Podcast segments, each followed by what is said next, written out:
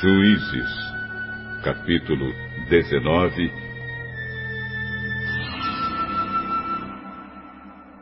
Naqueles dias em que Israel não tinha rei, um levita foi morar bem longe, na região montanhosa de Efraim. Ele arranjou uma jovem de Belém de Judá para ser a sua concubina. Porém, ela brigou com ele e voltou para a casa do seu pai, em Belém, e ficou lá durante quatro meses. Então o homem resolveu ir a Belém atrás dela para tentar convencê-la a voltar. Ele foi com seu empregado e levou dois jumentos. E a moça o recebeu na casa do seu pai. Quando o pai da moça viu o levita, recebeu-o com alegria e insistiu para que ficasse na sua casa. E ele ficou ali três dias. Assim o casal tomou as suas refeições e passou as noites ali. No quarto dia, eles se levantaram cedo e se aprontaram para ir embora. Mas o pai da moça disse ao levita: "Coma alguma coisa antes de ir, e assim você se sentirá melhor. Você pode ir mais tarde." Então os dois homens se sentaram e comeram e beberam juntos. Aí o pai da moça disse: "Por favor, fique mais uma noite e divirta-se." O homem se levantou para sair, mas o pai da moça insistiu muito que ele ficasse. E assim o levita passou outra noite ali. No quinto dia, bem cedo, ele se levantou para ir. Mas o pai da moça pediu: "Por favor, coma alguma coisa. Espere até mais tarde." E os dois homens comeram juntos. Quando o homem, a moça e o empregado iam saindo, o pai disse: "Olhe, agora já é quase noite. É melhor você ficar para passar a noite aqui. Logo vai ficar escuro. Fique aqui e divirta-se. Amanhã você poderá se levantar cedo e viajar de volta para casa." Mas o levita não quis passar lá mais outra noite e partiu de viagem com a sua concubina, levando dois jumentos arreados. Já era quase noite quando chegaram perto da cidade de Jebus, isto é, Jerusalém. Então o empregado disse ao patrão: "Por que não paramos e passamos a noite nesta cidade dos Jebuseus?" "Não, não vamos parar numa cidade onde o povo não é israelita. Vamos continuar até Gibeá. É melhor a gente andar mais um pouco e passar a noite em Gibeá ou Ramá." Então passaram pela cidade de Jebus e continuaram a viagem.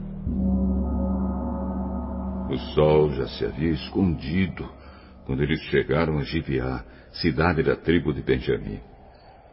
Aí saíram da estrada para passar a noite na cidade. O levita chegou e se sentou na praça. Mas ninguém o convidou para dormir na sua casa. E aconteceu que passou por ali um velho que estava voltando do seu trabalho na roça.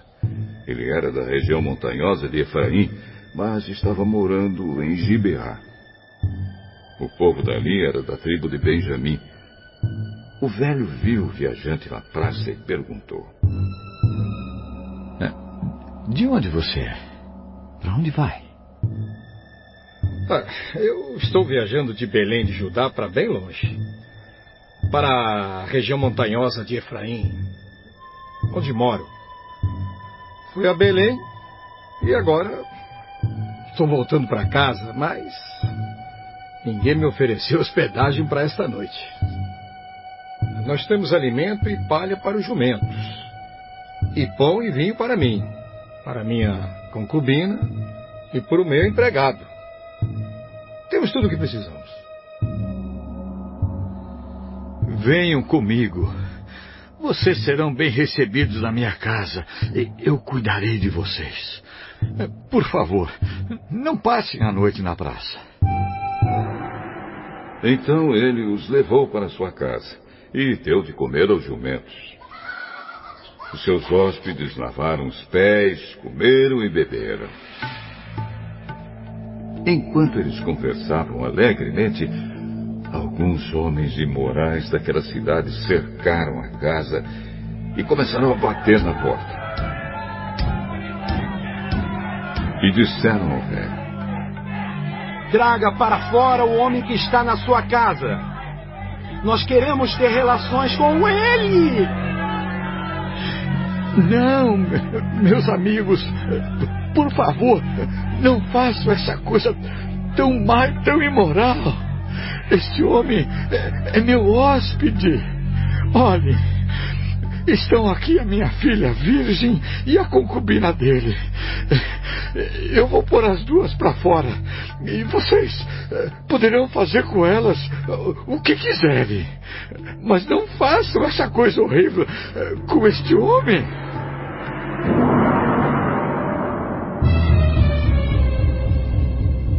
Mas eles não quiseram ouvi-lo. Então o levita pegou a sua concubina, a pôs para fora e a entregou a eles. E eles a forçaram e abusaram dela a noite toda, e só a deixaram de manhã. Ao amanhecer, a mulher veio e caiu na frente da casa onde o seu marido estava. E ficou ali até clarear o dia. De manhã, o marido se levantou para continuar a viagem. Quando abriu a porta, achou a sua concubina caída em frente da casa, com as mãos na soleira da porta. Levante-se. Vamos embora. Porém, não teve resposta. Então, pôs o corpo dela atravessado sobre o jumento e seguiu viagem para casa. Quando chegou lá, entrou, pegou uma faca e cortou o corpo da concubina em doze pedaços. Depois mandou um pedaço para cada uma das doze tribos de Israel. E todos os que viam isso diziam: nunca vimos uma coisa assim. Nunca houve uma coisa igual a essa, desde o tempo que os israelitas uh, saíram do Egito. Pensem, o que vamos fazer agora?